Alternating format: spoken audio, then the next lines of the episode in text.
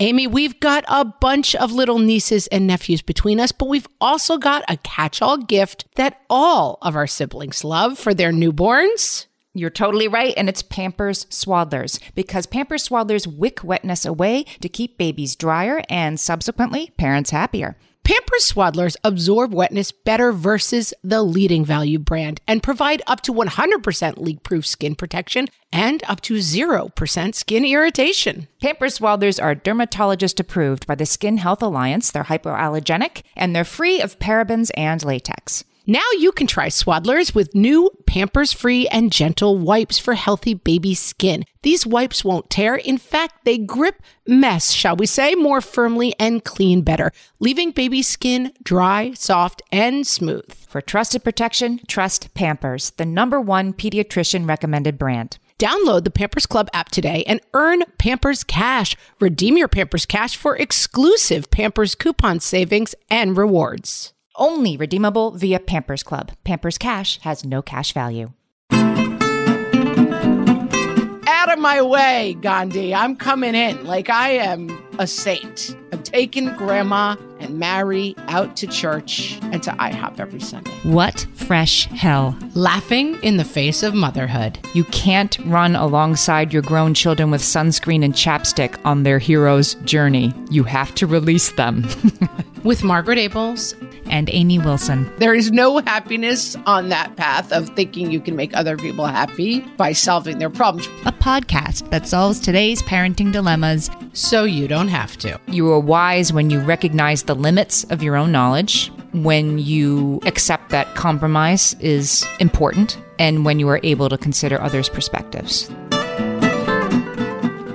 Hello, everyone, and welcome to What Fresh Hell Laughing in the Face of Mother. This is Margaret. And this is Amy. And today we're going to talk about why it is so much easier to solve other people's problems. I mean, agree, but I can't wait to hear why. Before we get to this for 2024, very exciting. We have a mailbag. Oh, yes. Wait a minute. Time for mailbag. Wait, wait, yeah, yeah, yeah. Check the mailbag. I mean, mailbag is back, better than ever. It's back.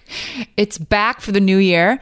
This was from Kara, who emailed us info at whatfreshhellpodcast.com. She said, I'm not sure if this is the right email address to use. It was. It was Kara, and, and everybody can use that. Great job. She said, Hi, Amy and Margaret. I don't use social media but I just wanted to thank you so much for your episode on Why Mothers Get All the Blame. I loved it, and I hope you two can talk about this issue more. Mm, I did like that episode. I was on fire during that episode. You came in hot. You showed up with receipts, and that's me. So I similarly have come today like, oh my God, this is so interesting. You're ready to go. I love it. I'm going to briefly mention that I had a dental procedure this morning. So if I sound a little garbled, it's not because I had vodka for breakfast. It's because I had a dental procedure. I can't even really see it. I'm looking at Margaret. I can't see it or hear it, but. Mm, it feels crazy to me, and I hear my own self in my own head through the your headphones like not sounding like you. You know the Novocaine haze, but I'm glad that for you it is not bothersome. Isn't this metaphorical though? Actually, like it sounds so much worse to you than it does to me. I'm like, you're like, I'm talking weird. I'm like, you're definitely not. You sound fine. We're on the theme already. That's right don't I sound crazy to you?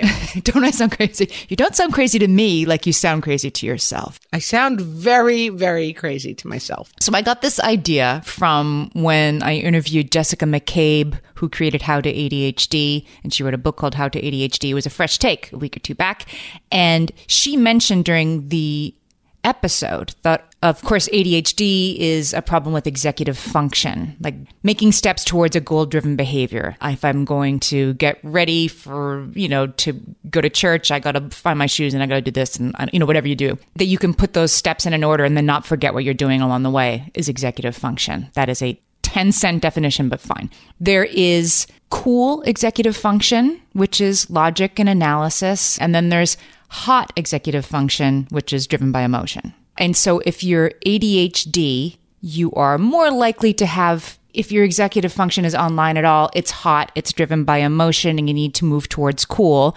And Jessica was saying, for myself, it's so weird. I can be very on top of what somebody else needs to do. Here are the three most important things you need to get done today. I can help you figure that out. I just can't do it for myself. And that's a thing about ADHD that's interesting. And I thought to myself, that's a thing for everybody. And isn't that interesting? As we often say on the podcast, that's everyone. That's everyone. Right. And it made me think of Anne Lamott, one of my favorite authors. She has a great Facebook page, TED Talk, like her writing and then her writing about writing, like everything about her is amazing. So she put this joke up on Facebook once. She said, I thought of a great title for a book. It's called What I Think You Should Do The Road to Happiness. It is, in fact, a very good book. So that's what we're going to talk about today. Why it's so clear to us what other people should be doing, why that is, and how could we maybe take some of that magic and apply it to ourselves. And also, can we maybe not assume that we always know what's best for other people? Okay, I'm ready to try, Amy. Hit me. You're, you ready to hear this? So it turns out that there's a name for this thing that it's so much easier to solve other people's problems than your own. I discovered doing the research. It's called Solomon's paradox. Have you ever heard this term? I feel that I have. I I mean, I feel that I have. makes sense. So King Solomon, Solomon, like the guy to, who cut the baby. well, he didn't cut the baby, so he was a very wise ruler and supposedly from the Old Testament. And two women in the street were saying, like, that's my baby, that's my baby. And they were fighting over whose baby it was. And King Solomon said, I know what we'll do. We'll just cut the baby in half. And then one woman screamed, no. And he said, there's the mother. Because the other woman would have been happy to have half a baby cut in half. I mean, the story makes no sense, but that was the idea. He was so wise. Listen, we're not going to dig deep. We're not going to double tap on the story because it just leads to more questions. We're not going to double tap on the part where there was the other woman who was fine with half a baby, but okay, yes. With a half a baby. Okay. So that was he. He's doesn't sound right to us. And he's a paragon of judgment. That's the point of the story. But in the Old Testament, he is portrayed as not being able to make good decisions for himself. So he's like Mr. Wise guy walking down the street can solve, you know, everything that's every thorny issue, but for himself, loose living, lots of women. And the real problem came, I guess, when he had lots of girlfriends from other countries and then he built temples to their pagan gods on the hills around Jerusalem. This was a bad move. The Old Testament would have it. And then, you know, like a hundred years later, his kingdom was ruined and everybody blamed him because he had made these terrible decisions, personal decisions. So the Solomon's paradox is I'm great at your problems. I'm bad at my own. Yes. problems. How could somebody who is such a wise ruler make such poor personal decisions for themselves? Right. So that that's what it is. So there are these two social psychologists. Their names are Igor Grossman and Ethan Kross, and they set out to discover whether Solomon's paradox was a thing, right? Like it's something you and I recognize like, yeah, everybody feels that way, but is it something they could qualitatively measure? So they did a study. I love this study. They had two groups of people and they asked them to imagine something. One group of people they asked to imagine that their significant other had cheated on them with a very close friend. And they said, I want, we want you to really sit and vividly ponder that your partner has cheated on you with a very close friend. And then they asked the second group of people to imagine that their a friend of theirs had had this happen to them that their partner had cheated on them with a very close friend of theirs. They had to vividly ponder these events that's their words and then they had to answer a series of questions about what feelings might be involved what's going to happen next and what should happen next. And to your non surprise, I am sure, the participants had much more wisdom about the dilemma when they were th- imagining it for a friend going through it than they did when they were imagining it for themselves going through it. Yes, this makes a lot of sense. And it reminds me of arguments around what we call anecdotal laws that there tends to be a problem with laws that are based around one specific person's incident. They tend to have a lot of unintended consequences. So, a law that's generally named after a person, you know, uh, Samantha's law or whatever. I'm, I'm, there may be a Samantha's law. I'm not citing that one particularly. That they tend to be long term somewhat problematic because they are based very anecdotally on a bad thing that happened to one person's generally child, but that the result of it as it plays out long term as a law tends to be somewhat problematic. And that we think about justice that justice is supposed to be sort of neutral because the ability for justice to say, Amy, you did something wrong and we're going to mete out a punishment that involves possibly some rehabilitation and possibly some uh, grace and mercy for you, depending on your level of sorrow, whatever. Whereas if the person who's affected by your crime or is their child is affected by your crime was allowed to adjudicate it every crime would result in like let's pull this person apart in the public square right because our emotions are involved in what happens to us and then we're able to be neutral or at least more fair about things that happen to other people Okay. All right, that makes a lot of sense. That's the first reason, right? When I sort of collected all the different reasons people suggested it might be easier to solve somebody else's problems. And the first one was uh, emotional distance.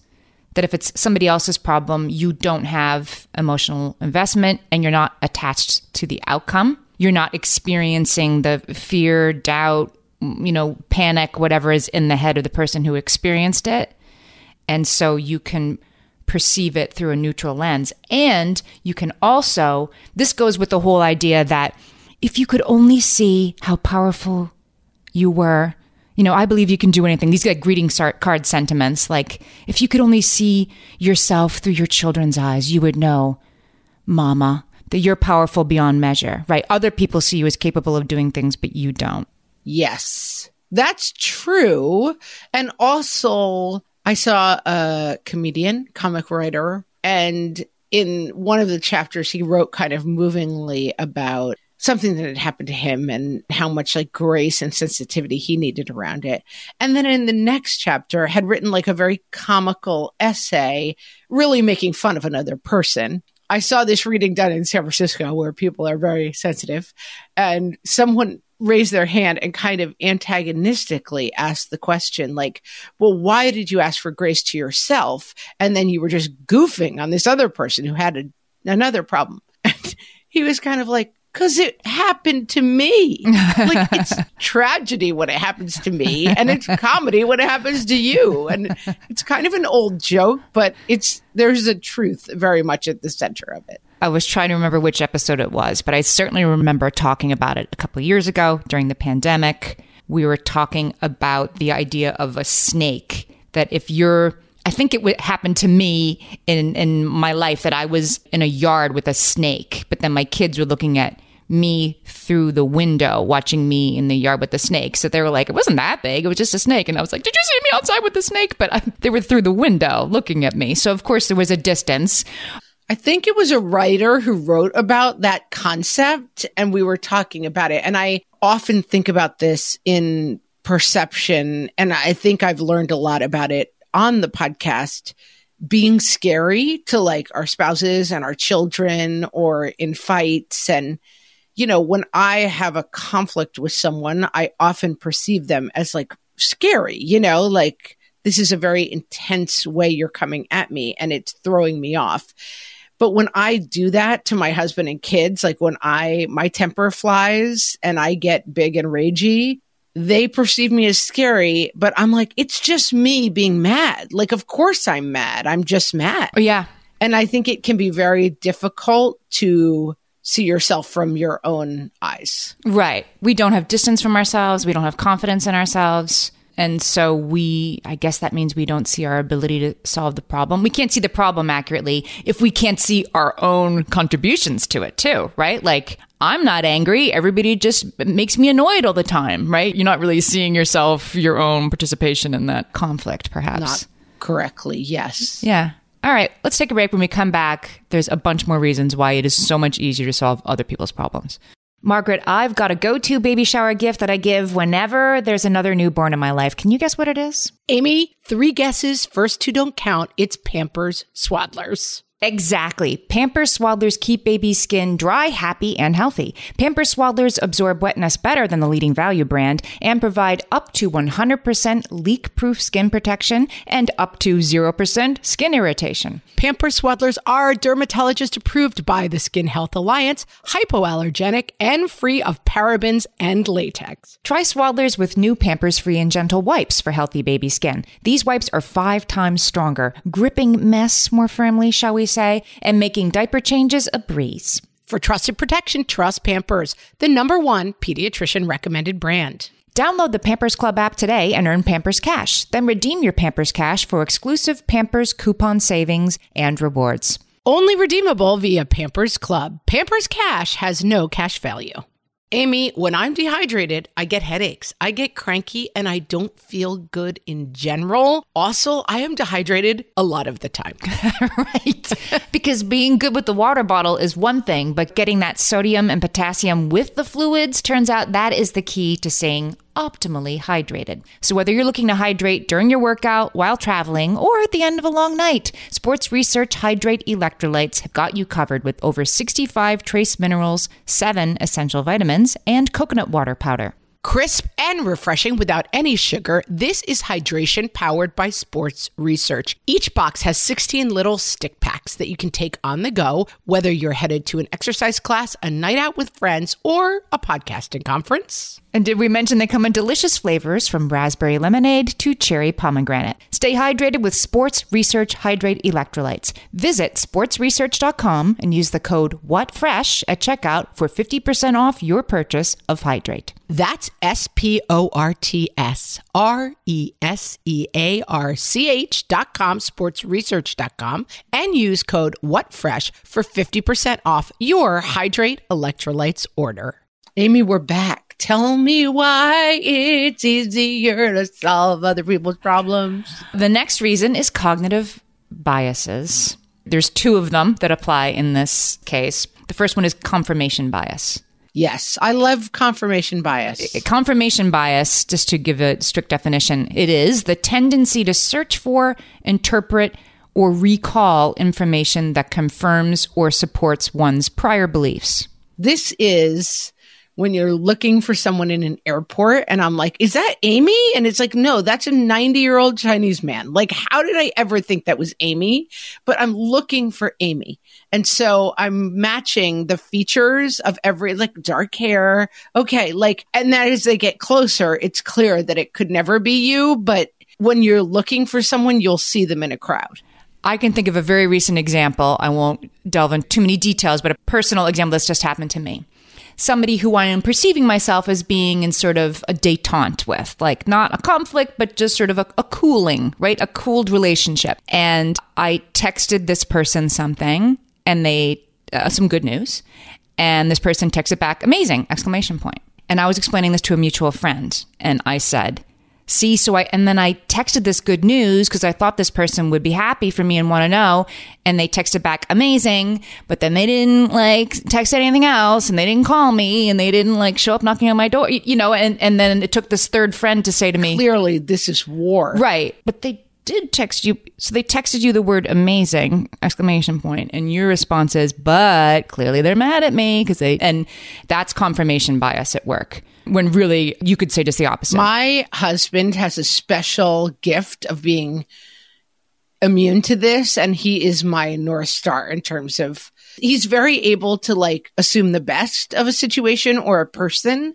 And I am often like, can you see how this person is trying to undermine everything I am and everything I stand for? And he's like, I think maybe they just sent you a mixtape of songs, you know? And like, it always fascinates me, like how calm it must be inside his own head. Cause he's not like, I see this and I layer 46 different agendas on it and I come to a conclusion about what that person is really up to. He's like, I think they just bought you a piece of pie. And I'm like, no, no, no, you don't understand. They didn't give me the whole pie. You see, see, one piece. You kidding me? My husband just did this this week. He, like we were doing our like under the covers like nighttime chit chat, and he was like, "This person at work like did this. That this person at work had disagreed with him, and it was clearly personal." And I'm like, what if the person disagree- disagreed with you? And again, it's just, you can see it clearly the confirmation bias of this person is always like this. This is never like this. They'll never give me this. They always give me Y. And the third party can't, doesn't have that experience. It doesn't have that bias. So that's when it's really good, I think, to ask for advice. My mom, the therapist, was always big on like, it's I statements. It's a big therapy thing because it's not you, Amy, you always undermine me. It's like, I have no idea what you're talking about. Those nine examples, I was literally just getting you some pie. Mm-hmm. The other thing, the other cognitive bias that can come into play for the person who's closest to it, the person experiencing the thing, is the sunk cost fallacy. Mm. And this is, I love a sunk cost fallacy. I had one this very morning. I had signed up for a class that I had pre-paid for and our driveway was icy and my driveway is like a weird hill with a turn. It's a hard driveway if it's icy at all. Take the car out, go up, the car slides off the hill. And I'm like, all right, I got to get past it in the other car. I try to take the other car up. It slides past car number one, missing it by like an inch. I call my husband. I'm like, we have to get these cars out. Like, let's push the cars out and like A, die under the wheels of the car. And B, he's like, the cars are going to hit each other. I spent $45 on a class that I'm now not going to get my money back for. And I'm going to cause $1,500 in damage to these cars because I have sunk cost fallacy about that $45. yes. And you've also been in it, right? Like I've been doing this thing for 20 minutes, so I have to f- achieve it. My frustration at not being able to achieve it must be overcome by achieving it instead of just leaving the cars at the bottom of the driveway till tomorrow, right? Like it's much clearer when you're outside it. So the sunk cost fallacy is our tendency to keep going with something we've invested money, effort, or time into, even if the current costs outweigh the benefits. This is a scales from the eyes phrase for me when I first heard it, and I have gotten so much better about it. And the very practical version is like I bought tickets to something that I no longer want to go to, and it will cost me money to get there, and it will be unpleasant. You can just say, I'm not going to go. I'm going to lose that money rather than keep adding money to it. Or it can be, I have worked at this company for four years already. And if I quit, I'm somehow giving up on what I've invested. I'm losing my investment in this. Not a thing. Or it can be a relationship that you've spent two years going out with somebody and it's not that great. And there are these big, you know, caution signs flashing, but you've been dating for two years. You can't break up because you've put two years into this relationship. You can't just walk away. But somebody else can be like, he's not nice to you. That, that, it's much, much clearer from down the road. Tricky. And, and this comes into how this relates to parenting, which is I think it's exceedingly easy for us to solve our kids' problems, right? Because we stand outside it. We have the literal distance of seventh grade was a long time ago. And I can look at this drama and be like, who said Emma got to decide who's cool and who's not, right? Like, who is this Emma kid? Emma is a twerp. I think even more so though, our kids' problems, but seeing other people's problems. Like like it seems very clear also that I can look at another family and be like, oh, it would be so easy if to solve like that problem doesn't seem like a big deal. Whereas what's going on at my house seems monumental and terrible. Mm-hmm. That being outside of it, every ring outside you get, it, it seems like, I mean, people, this must be a biological design that someone says to you, like, oh, I have a friend and she has three little kids and one of them's really sick and her husband just lost his job. And you're like, oh, that sounds bad. Like if that was happening in your own home, you'd be under it, you know, like that little bit of distance. Yeah. And you've talked about You just, the lack of emotionality, I think makes a huge, you know, sometimes what's going on between me and one of my teenagers feels like, why does the world still turn when this drama is going on between the two of us, this insurmountable problem? And I'm sure other people look at us and go, that's not that big a deal. Like, it's just a teen, just an angry teen and an uptight mom. They'll be fine. And I think that's why sometimes our kids get so mad at us, right? When they're bringing a problem to us. It's sometimes we show up with solutions when they're just asking for a, an ear to listen or whatever. But I think it's also when we are sort of like So just tell them you don't want to go out with them anymore. You know, when you're too flip in your approach to it because you really do have this distance that makes it really hard for you to enter how huge it is to be in this I have to sit next to Henry in history class thing that they're coming to you with. You know what I mean? I think that can seem really dismissive to our kids. And we don't mean it to be. It's just there's such a, a gap in our ability to understand how it feels to be them. Yeah. And I think the perspective issue, too, as you mentioned, it's like Emma is a twerp, is not useful. They're in it, they're in the fire, you know? And so to be like, this isn't important. It doesn't matter. You could take two steps to the left and solve this. I mean, I'm thinking of a dilemma that I witnessed in my own life where I just kept thinking it was a relationship issue. And I just kept thinking, the door to happiness is two doors down, and you two goofballs are banging on this door that leads nowhere and it's painful to watch. Yeah. And I want to physically grab you and shove you two doors down and shove you through that door because you're making yourselves miserable at door B, but I can see so clearly that door A is available and I, I almost have to cut off contact because it's too frustrating to just sit on the sidelines and watch this. But the person has to find door A by themselves. You know, like there is no version where you lead someone to door A and it works. Yes, right. And so you think like this is so simple, just do this, but then you're perceiving it. If you're on the receiving end of this, and they're like, just do door A. I don't know why you keep calling me about this. Not that you'd be that rude, but it will be sometimes perceived as that rude, that dismissive. And then, you know, then you feel like you're on the receiving end of these thought terminating cliches, right? Like, God doesn't give you anything you can't handle. Like, easy for you to say, right? You're not in the NICU with me.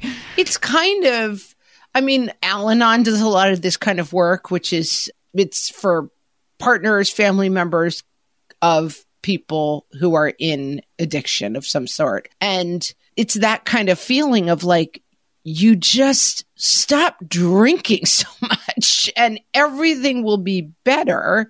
And you can physically go and clean bottles out of the house and stare at the person all day. But if they're not ready to stop drinking, you can't do anything. Like you can have all the perspective you want on someone else's issue, but you can't solve it for them. That's frustrating. That's why Anne Lamott wants her book to be called I Solved It For You. Yeah, what is it called? it's called uh, What I Think You Should Do The Road to Happiness. Yeah, exactly. Exactly. There is no happiness on that path of thinking you can make other people happy by solving their problems. But like my husband and I will sometimes talk about something that's going on with someone else or talk about something even going on in the world. And he always kind of sighs at the end of our conversation. He's like, if only everyone would listen to us, everything would be good. It's like, yeah, we really do have all the answers. We have all the solutions. I have another Anne Lamott quote for you that like sums this up so perfectly. She says, we can't arrange peace or lasting improvement for the people we love most in the world. They have to find their own ways, their own answers. You can't run alongside your grown children with sunscreen and chapstick on their hero's journey. You have to release them. yeah. And it is hard. And I think, especially with kids, you know, you watch them. I was just talking to my husband about this last night about something that's going on with one of our kids and that I have strong th- feelings about. And he was sort of gently correcting me in that's their thing to figure out. Basically, I want them to see the big picture, and I think they're hung up on the details. And every time we talk about it, I have a tendency to be like, you're hung up on the details. Let's see the big picture. And whatever was, that means, right? To, to a child, you're hung up on the details, child. Well, yeah. I'm trying to talk about it without too much specificity, but yeah, I mean, I'm definitely like, I'm basically lecturing them every time they bring this to me. And I think I'm doing that too much in general with my teens. Like they're like, I had a bad day. And I'm like, it's a learning lesson. Here's why. And here's what you'll see when you're older. And my husband was kind of gently trying to say, I think you can not say it every time. I think you can say it shorter. And then think of the times where you don't have to say it at all. Like you don't want the kids to feel like, I want to tell mom something, but I'm going to get a lecture on the meaning of life when I'm just trying to tell them like Emma was being a twerp today. It makes me think of this whole idea, which I feel like I have this conversation every 15 minutes with somebody like, well, I'm older now and I've reached the stage where I'm out of things to give, right? I'm all out of things. At my age, I've learned something. And, you know, we say that like it's been harder and with age, and maybe it has been, but it is also true that your hot executive function becomes less prevalent and your cool executive function comes online more as you get older. It just does. You are able to be less emotional in your decisions. Before we turn to solutions, I have to quote one of my favorite tweets of all time, which I will not get exactly correct, but is hilarious. And it has a sort of comic take on this whole thing, which is she says, Me taking a picture of myself at 25. I look hideous. I look like a troll. I am so hideous. And then me looking at that picture at 30. I really looked so beautiful, but look at this new picture of me. I look hideous. And then it's like me at 35. You're not going to believe this. And it's like, right. It's the cycle repeats and repeats and repeats. And yeah, perspective, it's easy to have for other people, hard to have for ourselves, Amy. Well, I have some expert advice on how you maybe can make some of that other person perspective easier for yourself and your approach to problems. So let's talk about that after our break.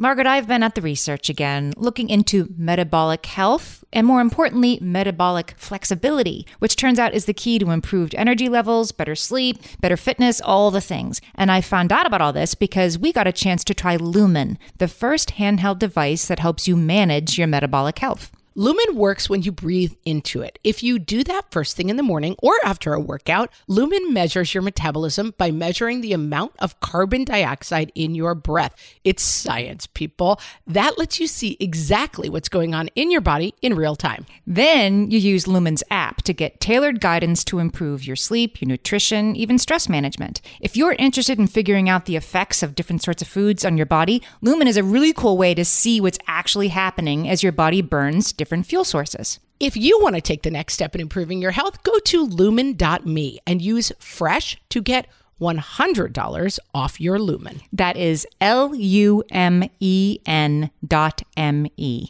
Lumen.me and use the code FRESH at checkout for $100 off. Thank you, Lumen, for sponsoring this episode.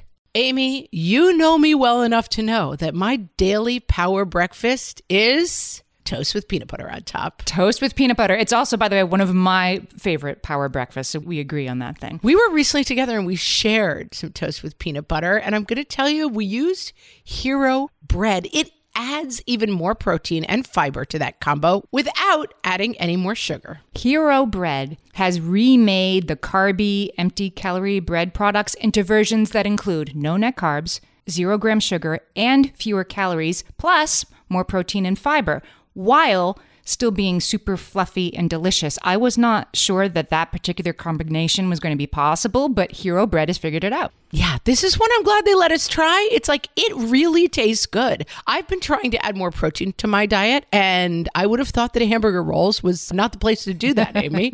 but all of Hero Bread's products, from rolls to tortillas to croissants, we please, offer protein and fiber, zero to one grams of net carbs, and zero grams of sugar. Start your Hero Bread bundle on their website and get 10% off your order. Go to hero.co and use the code motherhood at checkout. I like this bread, people. It's H E R O dot C O and code motherhood for 10% off your order of Hero Bread. Okay, Amy, I'm back and I'm ready for some perspective. All right, let's figure out how we can apply some of that perspective that we have so much when it's for other people and, and sort of turn it in on ourselves. In order to do this, Igor Grossmann and Ethan Kross, those same two, they did the study about how would you feel if your friend's spouse cheated on him or you so they they were able to prove that this solomon's paradox existed and they were able to also prove that you could make this effect go away almost completely. So they ran the study again and they told some people think about what how your friend would feel if her husband cheated on her and how would she feel and should they stay married? And then they tell the other half imagine that you're you and your husband cheated on you and how would you feel and are you going to stay married? But as you do that, consider what would you tell a really good friend who is doing this? What sort of advice would you give to a friend in that situation? And all they did was sort of read that in as a technique that you should use while you're doing this like depressing, you know, fantasy for 10 minutes. And doing that, they were able to almost completely close the gap in the amount of emotionality and the usefulness of the the wisdom that was being applied. So just distancing yourself from the situation. Yeah. So that's their solution. They say like the solution is self distancing, that you have to pretend you're a friend. You have to get inside and look through the window at the snake, right? Pretend you're somebody else. Mm-hmm. Pretend you're outside of it.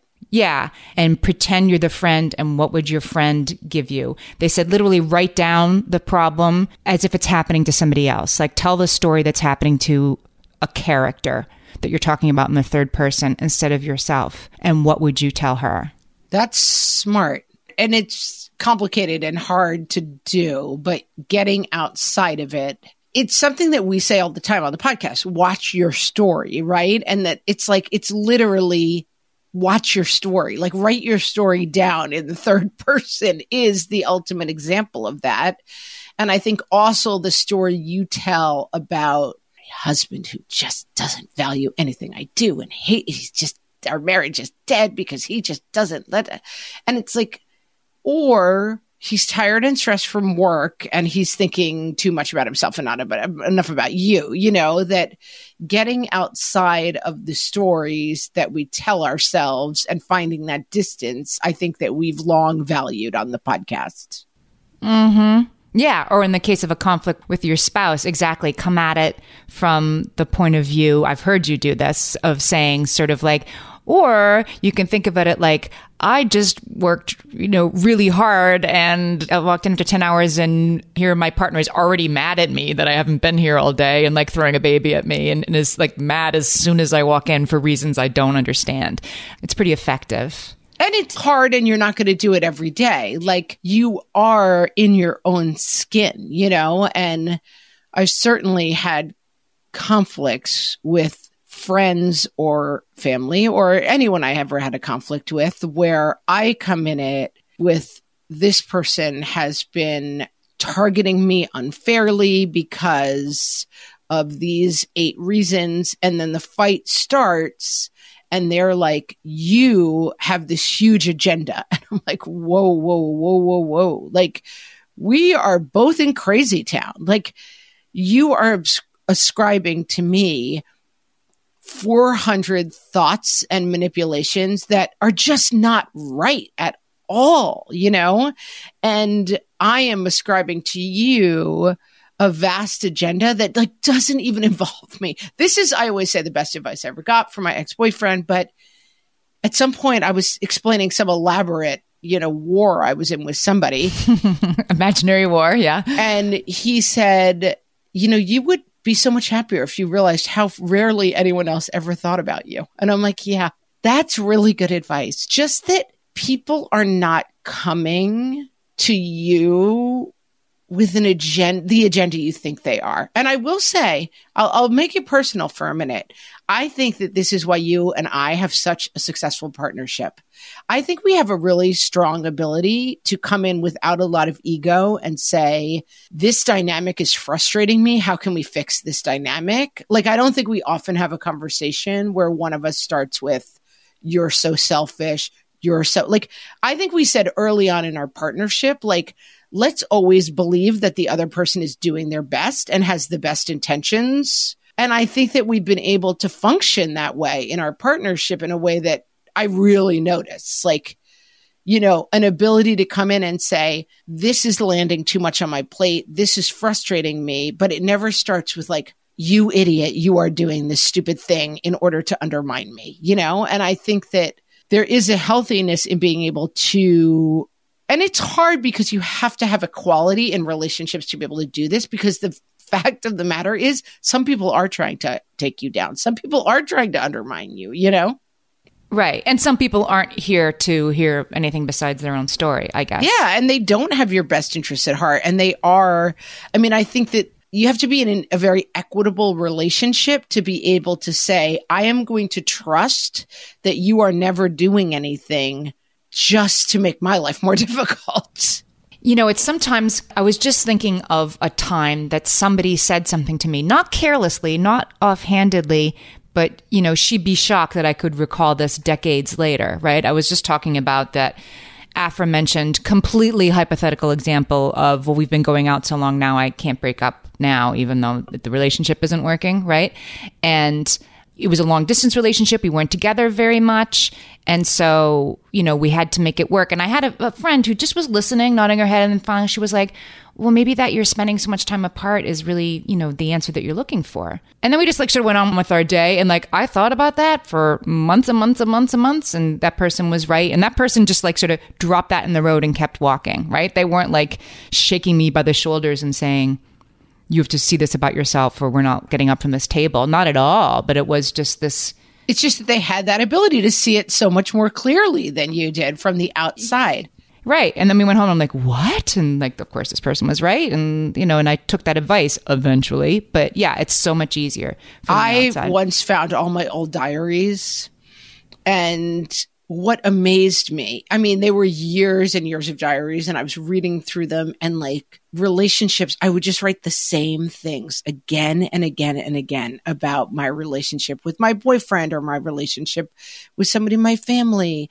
And I didn't, uh, reading it back, I was like, you dummy, you're writing this 400 times over the course of 10, and you're not putting it together that you keep saying the same thing. Like, I literally could, did not have it it was fascinating to see it in pen and paper. And I was young and I was probably dopey and stuff, but it still was really interesting to see it play out in on paper. That distance, right? You, you have the distance of time from yourself, right? And like, how did I not catch on? I have another funny example, which is it's a funny example, and then it's happened in much less funny ways throughout my life. When I was a teenager, my grandmother was still alive in her 90s and lived with her sister, who was two years older. So they were both in their like late 80s, early 90s at the time. And I would go over to their apartment and take them to church on Sundays, and then I would take them out to the International House of Pancakes for breakfast. Very nice. That's a great morning. As my like good deed. I'm like a high schooler. I'm like, I'm going straight to heaven when I die. Like, look at me. I'm taking these two old ladies out. I'm jumping the line. You're in the clear lane at heaven. oh, out of my way, Gandhi. I'm coming in. Like, I am a saint. I'm taking grandma and Mary out to church and to IHOP every Sunday. And then at some point, my grandmother's talking to my mother.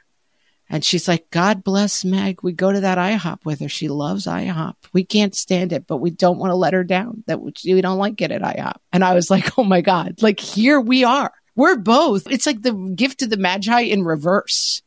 We're making each other miserable. But my grandma thinks she's doing me a great favor by going IHOP with me. That's amazing. And I think that that is also what ends up happening when you just are laying too much into perception. I wanted to close with what the definition of wisdom is. Again, this is from Igor Grossmann and Ethan Kross because they spent years thinking about this. This is how they ended up defining wisdom after doing all of this research. What makes somebody wise? So they're saying you are wise when you recognize the limits of your own knowledge, when you accept that compromise is important, and when you are able to consider others' perspectives. Those are the three things that make wisdom.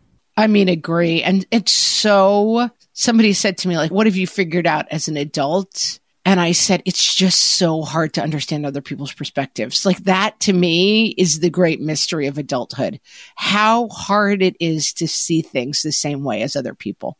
That like it's somehow, it's like the Tower of Babel. It's like a biblical curse. Like we cannot see things from other people's perspectives. And it's so hard and challenging when you want to have like loving connection with other people, but you just cannot see the world through their eyes. It's really hard. It's hard with our kids. It's really hard with our spouses. It's certainly hard with our family of origin and harder still when there's we have a high conflict or a difficult family of origin that everybody, I think most people are actually trying to like get through the day and get along, but they just bang up against other people's operating systems and it makes life really hard. Yeah. Well, I'm going to try this self distancing technique. I'll let you know how it goes. I'll report back. let me know, Amy. Do let me know. I'm not going to try anything. I'm just going to keep being me. Let's Get out of my way. I'm on the fast lane to heaven, everyone. I'm just doing it. we're going to conduct an experiment. Right. I'm going to really try to apply everything we learned today and you're going to do nothing differently and we'll see who's happier. Sounds like a plan. Friends, there's something we want you to do differently. We recently were having a conversation, very in the weeds. It's not super interesting, but we need reviews on Apple Podcasts, friends. If you are enjoying this show, please let us know. Please tell us on social media. But before you do any of those things, please leave a review for the show on Apple Podcasts. People use it in ways that are insane for metrics, and it's actually super important. And so if you have the time, the inclination, go give us some stars and tell people that you like the podcast. Review it in whatever player you listen. Right. Right. But especially Apple Podcasts, if you're listening in Apple Podcasts. especially Apple Podcasts. You get in there, leave a review. It doesn't take very long and it really helps us out. it sure does. Thanks, everybody, for listening. We'll talk to you next week. Thank you.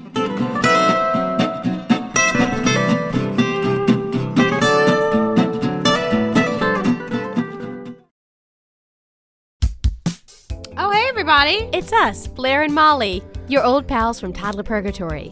Two moms who are also actors, who are also creative beings, who sometimes feel stuck. And this is our new podcast, Unsticking It with Blair and Molly. What happens when your creative spark just seems to disappear? Gone. Poof. Bye. See ya. What happens when life gets in the way of your creativity instead of nourishing it? That's what happened to Molly and me. We felt like the thing that drove us creatively stopped working and impending doom had in fact impended. Totally. So we decided to do something about it. And that was steal ideas about getting unstuck from the most creative people we can find. We talk to guests about how to break through the mucky, gluey, sticky wall that can get between you and your creativity. We hear about their journeys, their successes, their challenges, and even their bougie coffee shop orders. And we're not just talking Bob Ross type paint on paper artists here, though we talk to them too. We're talking to actors, creative directors, dancers, and people who are working hard to be their best creative selves in a world that can sometimes feel real uncreative. We all have something to teach each other, so let's steal their ideas together. Join us, won't you, as we deep dive into how to unstick ourselves from the life gunk that can get in the way of our creative freedom. Pandemics, school calendars, world events, lack of sleep. Oh, get out of their life gunk. And let's get back to your best creative self. Subscribe to Unsticking It with Blair and Molly. You're not going to want to miss an episode. Unsticking It with Blair and Molly, because sometimes life sucks. No one told us the truth about parenthood. Why? This is the podcast everyone needed before they had kids because now that those little ones are here, whew, there is a lot to unpack. I'm Rachel Shepardota, and I am your host for the podcast No One Told Us, where we tell the truth about parenting and let you in on all the stuff you really should have known about before having kids. I am the founder of Hey Sleepy Baby, but this podcast is so much more than sleep. We'll be diving into all the topics that you really care about and need to know while you do your best job raising those adorable tidy humans. Our goal is to just make you feel less alone and less overwhelmed. There are so many things that no one tells us before becoming a parent, and I think that we should really pull back the curtain on becoming a first time or second time mom or dad to share the good, the bad, and the ugly. We'll have a little education, a little fun, and a whole lot of heart that goes into each and every episode. So join me and our amazing guests each week to hear us talk about what no one told us.